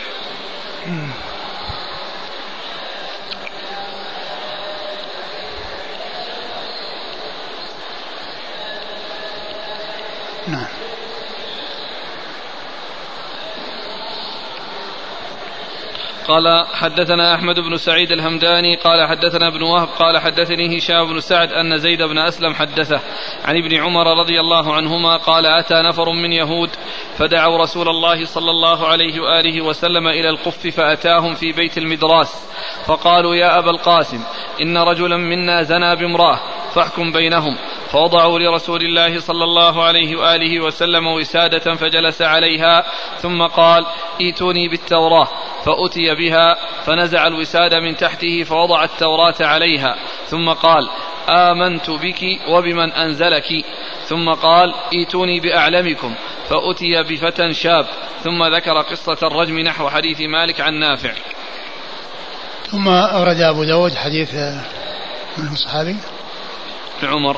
حديث ابن عمر رضي الله تعالى عنهما قال أتى نفر من يهود فدعوا رسول الله صلى الله عليه وسلم إلى القف فأتاهم في بيت المدراس أتى نفر من اليهود إلى رسول الله عليه الصلاة والسلام فدعوه إلى القف والقف هو واد في المدينة وفيه ذلك المكان الذي هو المدراس وهو المكان الذي يقرؤون فيه. فجاء إليهم يعني في ذلك المكان الذي يجتمعون فيه والذي هو محل قراءتهم ودراستهم. نعم. فأتى إلى المدراس فقال فقالوا يا أبا القاسم إن رجلا منا زنى بامرأة فاحكم بينهم. فوضعوا لرسول الله صلى الله عليه وآله وسلم وسادة فجلس عليها ثم قال ائتوني بالتوراة. فأتي بها. يعني أخبروه بأن رجلا وامرأة منهم زنيها وأنهم يطلبون الحكم فيهم. والرسول صلى الله عليه وسلم طلب منهم أن يحضروا التوراة فأتوا بها وكانوا قد وضعوا له وسادة يجلس عليها فنزعها ووضع التوراة عليها وقال آمنت بك وبمن أنزلك. وهذا يدل على احترام يعني الكتاب المنزل وتوقيره وذلك أنه وضعه فوق الوسادة وهو مكان مرتفع يعني آه، يرفعه عليه. وهو يدل على توقير الكتاب الكتب المنزلة. ومعلوم أن أفضل هذه الكتب وخير هذه الكتب هو القرآن الكريم الذي أنزله الله على نبينا محمد عليه الصلاة والسلام. ولهذا ينبغي أن يكون وضعه يعني حيث يكون في مجامع الناس وفي محل اجتماع الناس أو في محل آه، وجود الناس على مكان مرتفع حتى يتنبه له وحتى لا يتجاوزه أحد ويمشي أحد من فوقه. وأما إذا كان المكان مثلا ليس محلا للاستطراق ولا لتجاوز الناس وأريد تخزين آه، جملة من المصاحف فإنه توضع على الأرض ولا بأس بذلك. لأن المكان الطاهر الذي يكون فيه آه، هذا يمكن أن يوضع فيه المصحف ولو لم يكن على على شيء. ولكن حيث يكون عند الناس وفي آه، يمكن أن يتجاوز أو يمر من عنده أو يغفل عنه فيمشي أحد من فوقه فإذا كان في على شيء مرتفع تنبه لذلك. وأما وضعه في الأرض على أرض طاهرة وليس فيها يعني آه، شيء أو مجال لإهانته أو تعريضه للإهانة كان يكون آه، مكان يخزن فيه المصاحف ثم توضع بعضها فوق على بعض على الأرض فإنه لا بأس بذلك. نعم. فنزع الوسادة من تحته فوضع التوراة عليها ثم قال آمنت بك وبمن أنزلك. ومعلوم أن أن أن الإيمان الإيمان بالكتب المنزلة السابقة إنما هو بمنزل وليس بالكتب المبدلة. وإنما المقصود من ذلك آه، معلوم أن التوراة فيها تحريف وتبديل ولكن مقصود مراد النبي صلى الله عليه وسلم أصلها الذي نزل من عند الله عز وجل. وإلا فإنه قد حصل فيها تحريف وتبديل ولم تكن كما أنزلها الله عز وجل فالتحريف حاصل لها قبل زمن النبي صلى الله عليه وسلم وحاصل لها بعد ذلك. ولا يزال التغيير والتبديل يعني في الكتب المنزلة على مر الدهور والعصور. نعم. إلا القرآن فإنه محفوظ بحفظ الله فإنه لا يدخله تغيير ولا تبديل. ولهذا الله تعالى حفظه وذلك بما يسر أولا بتمكين النبي صلى الله عليه وسلم من حفظه واستيعابه من جبريل وأنه لا يفوته شيء وكان عليه الصلاة والسلام في أول الأمر عندما يلقي عليه جبريل القرآن يحرك لسانه به وجبريل يلقي عليه حتى لا يفوته منه شيء فأمره الله عز وجل بأن لا يحرك لسانه به وأخبره أن عليه جمعه وقرآنه وأن عليه أن يصغي لتلاوة جبريل عليه عند إلقائه إياه ثم إنه يكون محفوظا له بحيث لا يفوته منه شيء فكان بعد ذلك يصغي ولا يحرك لسانه وإذا انتهى وإذا هو محفوظ لرسول الله صلى الله عليه وسلم. ثم الصحابة رضي الله عنهم وأرضاهم تلقوه عن النبي صلى الله عليه وسلم وحفظوه. ويعني اعتنوا به. حتى جاء عن عبد الله بن مسعود رضي الله عنه وقال كنا إذا تعلمنا عشر آيات من القرآن لم نتجاوزهن حتى نتعلم معانيهن والعمل بهن. ثم أيضا القرآن نزل منجما مفرقا في 23 سنة ولم ينزل دفعة واحدة كالكتب السابقة وذلك فيه تسهيل لحفظه لأنهم كلما نزل عليهم آيات اشتغلوا بحفظها. فإذا جاءت الآيات التي بعدها وإذا هم قد حفظوا ما مضى. وإذا هم قد حفظوا ما مضى. وبالنسبة للرسول صلى الله عليه وسلم مع حفظه إياه كان جبريل يدارسه القرآن في كل رمضان. مرة. يعني جبريل يقرأ عن النبي صلى الله عليه وسلم والرسول يسمع والعكس. آه، الرسول يقرأ وجبريل يسمع فيعارضه القرآن. وفي العام الذي قبض فيه أو في آخر العام عارضه في مرتين. والمعارضة كانت لكل ما نزل قبل رمضان. كل ما نزل وكل هذا من حفظ الله عز وجل للكتاب. وثم أيضا آه، ما وفق الله عز وجل له آه، كون الصحابة حفظوه في السطور في الصدور ثم قاموا بحفظه في السطور وذلك في المصاحف وفي الصحف. فجمعه أول أبو بكر جمعة الجمعة الأولى وكان في صحف ثم جمع عثمان رضي الله عنه في مصحف. ومصحف عثمان رضي الله عنه هو الذي بين أيدي الناس والذي يتوارثه الناس عصرا بعد عصر آه هذا هو الذي جمعه عثمان رضي الله عنه وأرضاه. ثم ما وفق الله عز وجل من حصول الحفظ للملايين من المسلمين كونهم يحفظون القرآن عن عن ظهر قلب. ولو حصل خطأ في حرف من الحروف لتنبه لذلك الملايين من الناس الذين يعني يبينون الخطأ. وأذكر من آه، الأمثلة التي تذكر بهذه المناسبة آه، الجامعة الإسلامية كانت آه، فيما مضى ولا تزال ترسل طلابا في أوائل شهر رمضان أو قرب شهر رمضان إلى البلاد المختلفة في أوروبا وغيرها ليقوموا بصلاة التراويح ببعض الجماعات الإسلامية هناك. فكان منهم طالب في منذ زمن بعيد ذهب وهو من حفاظ القرآن وكان ليست معه الورقة الصفراء التي هي الورقة الصحية فجعلوه في مكان يسمونه محجر صحي جلس فيه ثلاثة أيام. ولما جاء إلى ذلك المكان وجد مصحفا فيه تحريف وتبديل فيه تحريف وتبديل وتقديم وتأخير وكان حافظا لكتاب الله فقرأ ذلك المصحف وصححه بخط يده من أوله إلى آخره ثم تركه في مكانه. ثم تركه في مكانه. فهذا الحافظ لكتاب الله لما وجد التحريف والتبديل والتغيير في ذلك المصحف صححه بخطه وأبقاه وجعله على الصواب وأبقاه.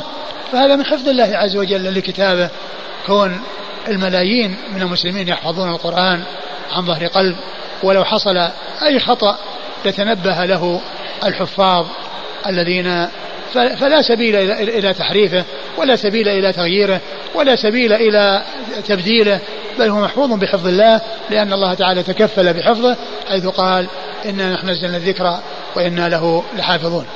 نعم. فنزع الوسادة من تحته فوضع التوراة عليها ثم قال آمنت بك وبمن أنزلك. ثم قال ائتوني بأعلامكم لكن كما عرفنا معلوم أن الذي يؤمن به ويقال إنه من عند الله هو المنزل وليس المبدل. ولهذا جاءت آه، السنة عن رسول الله عليه الصلاة والسلام أنه قال إذا حدثكم أهل الكتاب فلا تصدقوهم ولا تكذبوهم. وقولوا آمنا بالذي أنزل إلينا وأنزل إليكم. آمنا بالذي أنزل إلينا وأنزل إليكم. فنحن نؤمن بالمنزل. لا نؤمن بالذي عندهم والذي بأيديهم والذي قالوا إنه من عند الله مع أنهم غيروا وبدلوا. ولكننا لا نصدق في كل ما يقولون ولا نكذب في كل ما يقولون. نعم إذا كان الذي يقولون شيء لا يليق بالله عز وجل ولا بالرسل فإن هذا يكذب. ولا يكون هذا من عند الله. كون شيء لا يليق برسول الله ولا يليق بنسبته إلى الله عز وجل وكونه من الأمور القبيحة فعند ذلك فهذا مثله يكذب. ولكن إذا كان الشيء ليس معنى صحيح وحكم وكلام جميل ولا يدرى هل هو من كلام الله المنزل أو ليس من كلام الله المنزل فهذا هو الذي لا يصدق ولا يكذب. لأنه ليس كل كلام جميل يكون من عند الله حتى يقال أن هذا صدق بل ما كان من عند الله هو الذي نزله على رسله الكرام عليهم الصلاة والسلام. فهناك حكم وكلام جميل لا يقال أن هذا من عند الله. ولهذا قال رسول الله لا تصدقوهم ولا تكذبوهم لأنهم لو كذبوا في كل شيء أمكن أن يكذبوا بحق. ولا صدقوا بكل شيء أمكن أن يصدقوا بباطل. ولكن إذا سكتوا وأمسكوا وقالوا آمنا بالذي أنزل إلينا وأنزل إليكم فعند ذلك يكون أخذوا بما فيه السلامة وما هو الحق الذي لا إشكال فيه وهو إيماننا بالمنزل. وقولوا آمنا بالذي أنزل إلينا وأنزل إليكم. نعم. قال ثم قال ائتوني بأعلمكم فأتي بفتى شاب. ثم ذكر قصة الرجم نحو حديث مالك عن نافع. حديث مالك عن نافع اللي هو الأول الذي الذي هو الطريق الرباعي الذي هو من الأسانيد عند أبي داود. نعم. قال حدثنا أحمد بن سعيد الهمداني أحمد بن سعيد الهمداني ثقة أخرجه أبو داود. صدوق أخرجه أبو داود. صدوق أخرجه أبو داود. عن ابن وهب. عن وهب عبد الله بن وهب المصري ثقة أخرجه أصحاب كتب الستة. عن هشام بن سعد. عن هشام بن سعد وهو صدوق. له أوهام. له أوهام أخرج له. البخاري تعليقا ومسلم وأصحاب البخاري تعليقا ومسلم وأصحاب السنن عن زيد بن أسلم. عن زيد بن أسلم ثقة أخرجه أصحاب كتب الستة. عن ابن عمر. عن ابن عمر رضي الله تعالى عنهما وقد مر ذكره. النبي صلى الله عليه وسلم يعني احترم التوراة وضع على وسادة مع أنها محرفة نعم بس فيها حق. على اعتبار أن فيها حق. فإذا كان كذلك هل يقال أن الأولى لمن قرأ القرآن أن لا يبسطه بسطا على الأرض؟ إما يضع لا شك, لا شك هذا من باب أولى. أقول هذا من باب أولى لا سيما إذا كان يعني يعني في مكان يعني يمكن أن يحصل. حتى هو بالنسبة له لأنه إذا كان في الأرض يمكن أن يمد رجله وتقع عليه. وكذلك يأتي أحد ويمر عليه ويمر من فوقه أو يعني يضرب برجله ولا يدري. لكن إذا كان كما قلت في أماكن تخزين فوضعها الأرض ما في بس الأرض الطاهرة ما في بس وضع عليها. وإنما رفعه من أجل أن يبرز ويظهر لئلا يحصل من أحد آه، حصول شيء لا ينبغي من غير قصد.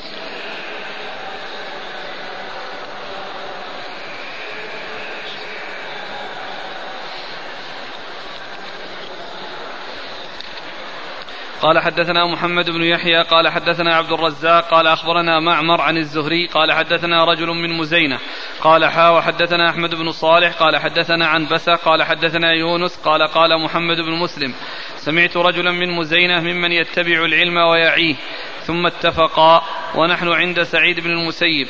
فحدثنا عن أبي هريرة رضي الله عنه وهذا حديث معمر وهو أتم. قال زنى رجل من اليهود وامرأة. فقال بعضهم لبعض اذهبوا بنا إلى هذا النبي فإنه نبي بعث بالتخفيف. فإن أفتانا بفتيا دون الرجم قبلناها واحتججنا بها عند الله. قلنا فتيا نبي من أنبيائك. قال فأتوا النبي صلى الله عليه وعلى آله وسلم وهو جالس في المسجد في أصحابه فقالوا يا أبا القاسم ما ترى في رجل وامرأة زنيا؟ فلم يكلمهم كلمة حتى أتى بيت مدراسهم فقام على الباب فقال أنشدكم بالله الذي أنزل التوراة على موسى ما تجدون في التوراة على من زنى إذا أحصن؟ قالوا يحمم ويج ويجلد. ويجبه ويجلد. والتجبية والتجبيه أن يحمل الزانيان على حمار وتقابل أقفيتهما ويطاف بهما. قال وسكت شاب منهم. فلما رآه النبي صلى الله عليه وعلى آله وسلم سكت ألظ به النشدة. ألظ به النشدة. فقال اللهم إذ, اللهم إذ نشدتنا فإنا نجد في التوراة الرجم. فقال النبي صلى الله عليه وآله وسلم فما أول ما ارتخصتم أمر الله؟ قالوا زنى ذو قرابة من ملك من ملوكنا. فأخر عنه الرجم ثم زنى رجل في أسرة من الناس. فأخر فأخر. زنى إيش؟ زنى ذو قرابة من ملك من ملوكنا. فأخر يعني الملك. فأخر عنه الرجم. ثم زنى رجل ثم زنى رجل في أسرة من الناس فأراد رجمه فحال قومه دونه وقالوا لا يرجم صاحبنا حتى تجيء بصاحبك فترجمه فاصطلحوا على هذه العقوبة على هذه العقوبة بينهم. فقال النبي صلى الله عليه وآله وسلم فإني أحكم بما في التوراة فأمر بهما فرجما. قال الزهري فبلغنا أن هذه الآية نزلت فيهم إنا أنزلنا التوراة فيها هدى ونور يحكم بها النبيون الذين أسلموا. كان النبي صلى الله عليه وآله وسلم منهم. ثم ورد أبو داود حديث آه، أبي هريرة. أبي هريرة رضي الله عنه قال تشوله. زنى رجل من اليهود وامرأة فقال بعضهم لبعض اذهبوا بنا إلى هذا النبي فإنه نبي بعث بالتخفيف. قالوا زنى رجل من اليهود بامرأة من اليهود فقالوا نذهب اذهبوا بنا إلى هذا النبي فإنه بعث بالتخفيف. وهم يريدون أن يحصلوا عقوبة أخف من العقوبة التي عندهم في التوراة وهي الرجم. وهذا يعني يدل على أن تحاكمهم ليس بحثا عن الحق وأنهم بحثا عن حكم الله.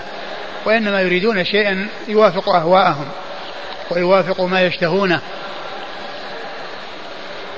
ويوافق ما يشتهونه هذا هو ولهذا قال بعض العلم إنه خير إنه خير بين الحكم فيهم وعدم الحكم لأنهم ما كانوا يقصدون الحق.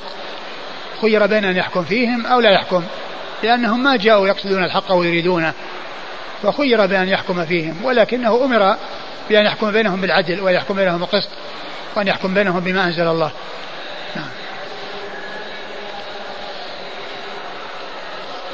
فإن أفتانا بفتيا دون الرجم قبلناها واحتججنا بها عند الله قلنا فتيا نبي من أنبيائك.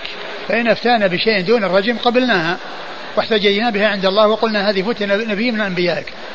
يعني معناها أنهم جعلوا يعني آه، آه، عولوا على آه، ما جاء عن نبي من أنبياء الله. هذا إذا كان يناسبهم. هذا إذا كان يناسبهم لأنهم لا يريدون الحق. ولكنهم إن حصل شيء يناسبهم قبلوه وإن حصل شيء لا يناسبهم فإنهم لا يريدونه.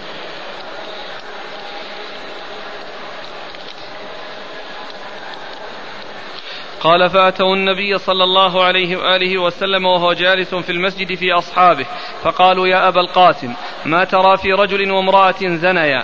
فلم يكلمهم كلمة حتى أتى بيت مدراسهم فقام على الباب.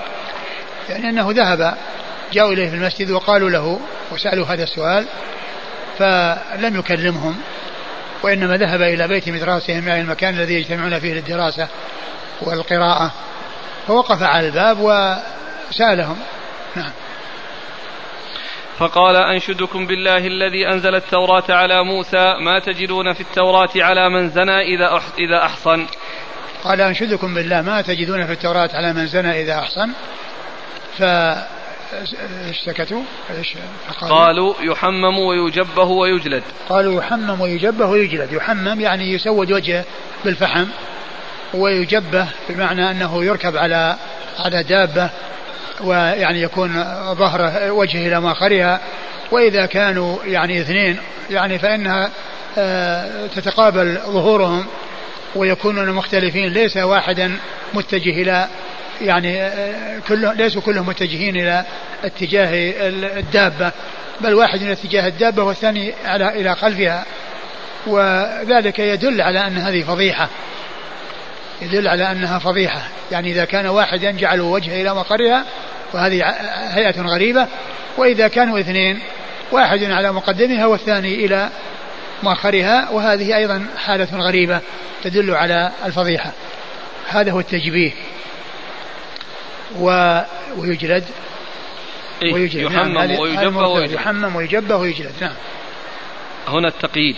قال ما تجدون في التوراة على من زنى إذا أحصن نعم وهذا فيه ذكر ذكر الإحصان. نعم. والتجبيه والتجبيه أن, يحم أن, أن يحمل الزانيان على حمار وتقابل أقفيتهما ويطاف بهما. نعم. قال وسكت شاب منهم فلما رآه النبي يعني صلى الله عليه وسلم الموجودين تكلموا بهذا الكلام إلا واحد فإنه سكت.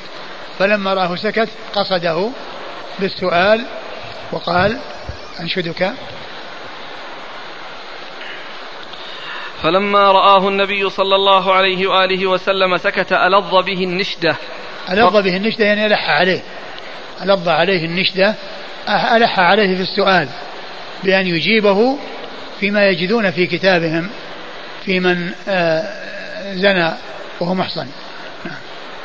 فقال اللهم إذ نشدتنا فإنا نجد في التوراة الرجم. فقال النبي صلى الله عليه وآله وسلم فما أول ما ارتخصتم أمر الله؟ يعني قالوا ما أول يعني آه، ما أول شيء تركتم فيه أمر الله وتحولتم إلى هذا الشيء الذي تفعلونه من التحميم والتجبيه والجلد؟ نعم قالوا.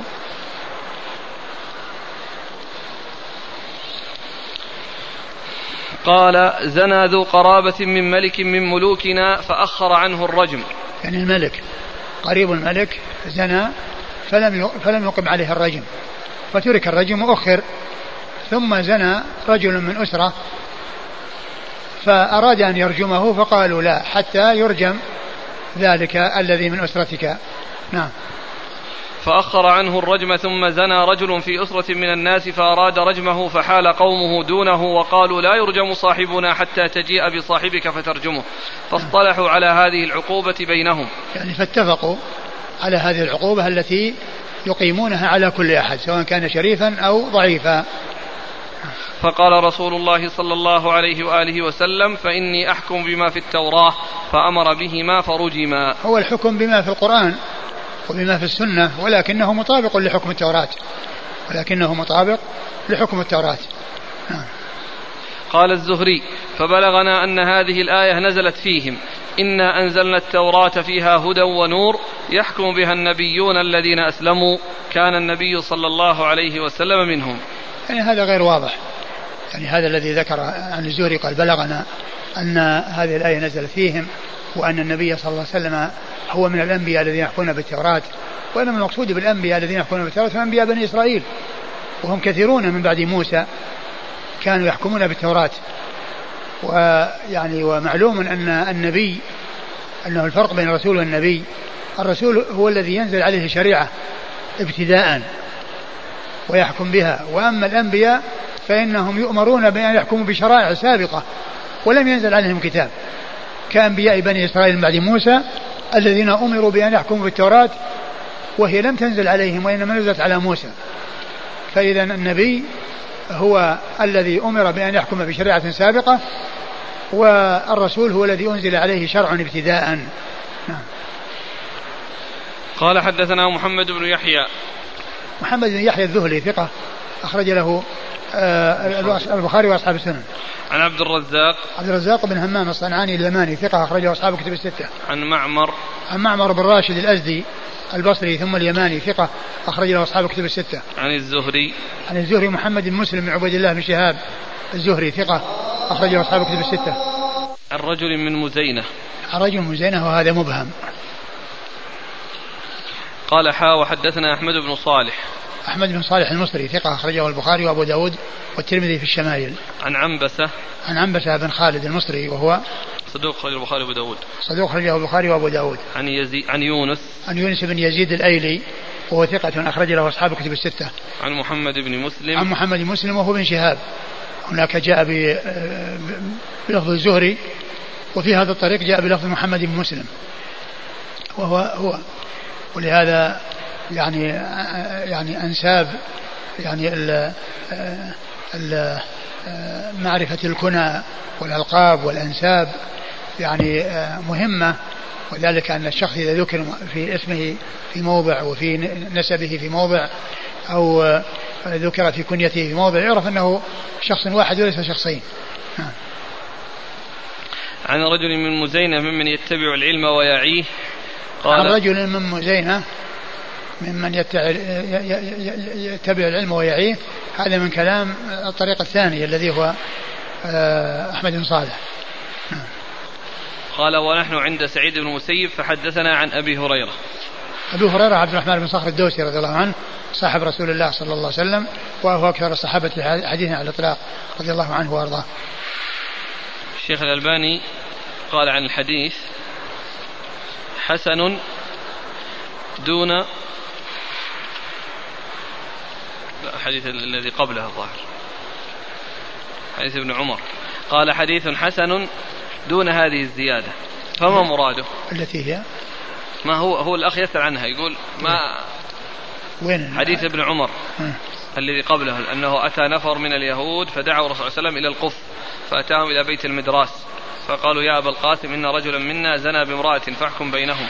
فوضعوا الله صلى الله عليه وسلم الوسادة فجلس عليها ثم قال ائتوني بالتوراة. فأتي, فأتي بها فنزع الوسادة من تحته فوضع التوراة عليها. ثم قال بس بدون هذه الزيادة هو اللي سماها؟ هو هذا السؤال الأخ يقول حسن دون هذه الزيادة فما هي الزيادة التي أشار لها الشيخ؟ ما أدري أما هذا الحديث الأخير فحكمه؟ الشيخ الألباني ضعف في ضعف سنن أبي داود. ولعله من جهة الرجل المزني هذا المجهول المبهم. ولكن يعني كثير منه يعني متفق مع ما جاء في الحديث. نستمر وش بعده؟ الحديث. حديث أبي هريرة زنى رجل وامرأة من اليهود.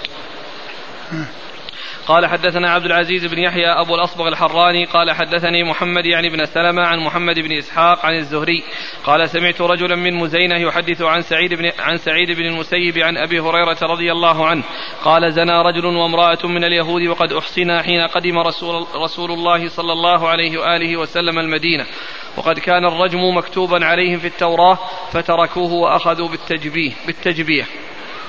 بالتجبية.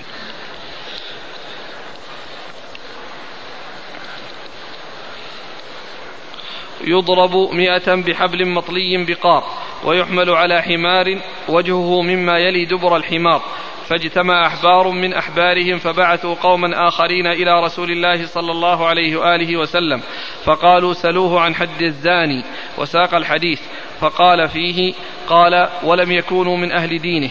فيحكم بينهم فخير, فخير في ذلك فقال فإن جاءوك فاحكم بينهم أو أعرض عنهم. أورد أبو داود حديث أبي هريرة من طريق أخرى وهو مثل الذي قبله وفيه يعني بعض الفروق. يعني وفيه أنه قال أوله قال زنى رجل وامرأة من اليهود وقد أحصنا حين قدم رسول الله صلى الله عليه وسلم وهذا في ذكر الإحصان نعم. وكان وقد كان الرجل مكتوبا عليهم في التوراة فتركوه وأخذوا بالتجبيه نعم. تجبيه مرة ذكره. يضرب مئة بحبل وهذا وهذا بين طريقة الجلد عندهم وأنه يضرب مئة بحبل مطلي بالقار. نعم. ويحمل على حمار على حمار وجهه مما يلي دبر الحمار. نعم هذا التجبيه. نعم. فاجتمع أحبار من أحبارهم بعثوا قوما آخرين إلى رسول الله صلى الله عليه وسلم فقال سلوه فقالوا سلوه عن حد الزاني وساق الحديث. فقال فيه فقال ولم يكونوا من أهل دينه. ولم يكونوا من أهل دينه يعني دين النبي صلى الله عليه وسلم فخير يعني بالحكم فيهم. وكما أشرت لعل من أسباب تخييره لكونهم لا يريدون الحق وإنما يأتون يبحثون عن شيء يتابع أهواءهم. ولهذا قال وأن يحكم بينهم ما أنزل الله ولا تتبع أهواءهم.